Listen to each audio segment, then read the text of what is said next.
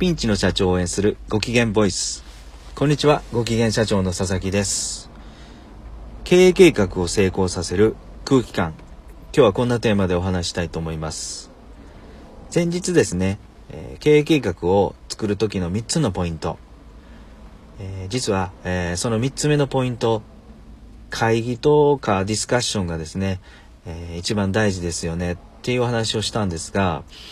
この、えー、ディスカッションについてもう少し今日は深掘りしてお話したいと思います。えー、私は常日頃からこの、うん、ディスカッションがうまくいくのもいかないのもですね、えー、そのままの空空気感、うん、空気感が一番大事かなと思っていて、え例えば、え社長と部門長その担当者が、え改善計画を立てて毎月の、えー、進捗をモニタリングする会議を開いた時にですね、どうしても達成できなかった。残念ながら、目標に、目標をに到達できなかったっていう時には、社長がですね、えー、なんで、えー、達成できなかったのかとか、えー、改善策をすぐ提示してくれとか、そういう問い詰めに走っちゃう時もあると思うんですが、それはちょっとまずいと思うんですよね。えー、と、それをされるとですね、えー、言われた方は思考が停止しちゃいますよね。うん、思考が停止するだけでなくですね、もうそこから、えー、想像力は何も生まれないので、改善策は出るはずもないですね。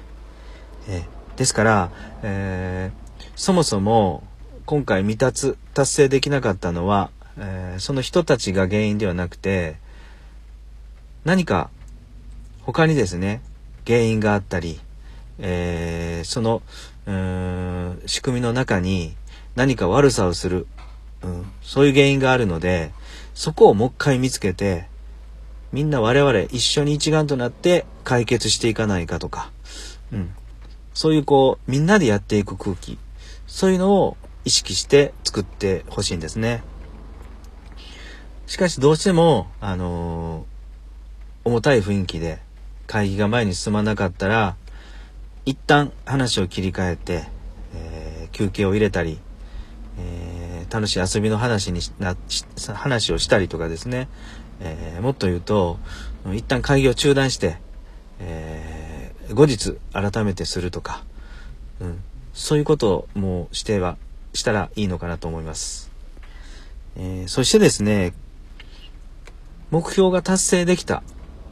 うん、順調に今行っている。そういう時の会議はですね、えー、穏やかな雰囲気で進んでいくとは思うんですが、えー、っと、これはこれでですね、えー、3ヶ月、4ヶ月、この状況が続いたら、みんなその上にあぐらをかいちゃうので、数ヶ月後、必ず何かしらの問題が起きるはずなので、今、みんなで一緒に、そういう問題の芽を摘んでいくそういう作業を一緒にしていこう。みんな一丸となって、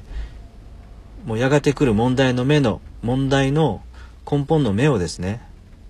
根こそぎ積んでいこう。そういう空気を醸し出す。そういうディスカッション、会議を意識しながら進められてはいいのかな、と思います。はい。経営計画を成功させる空気感。今日はこんなテーマでお話ししました。本日も最後まで聞いていただきありがとうございました。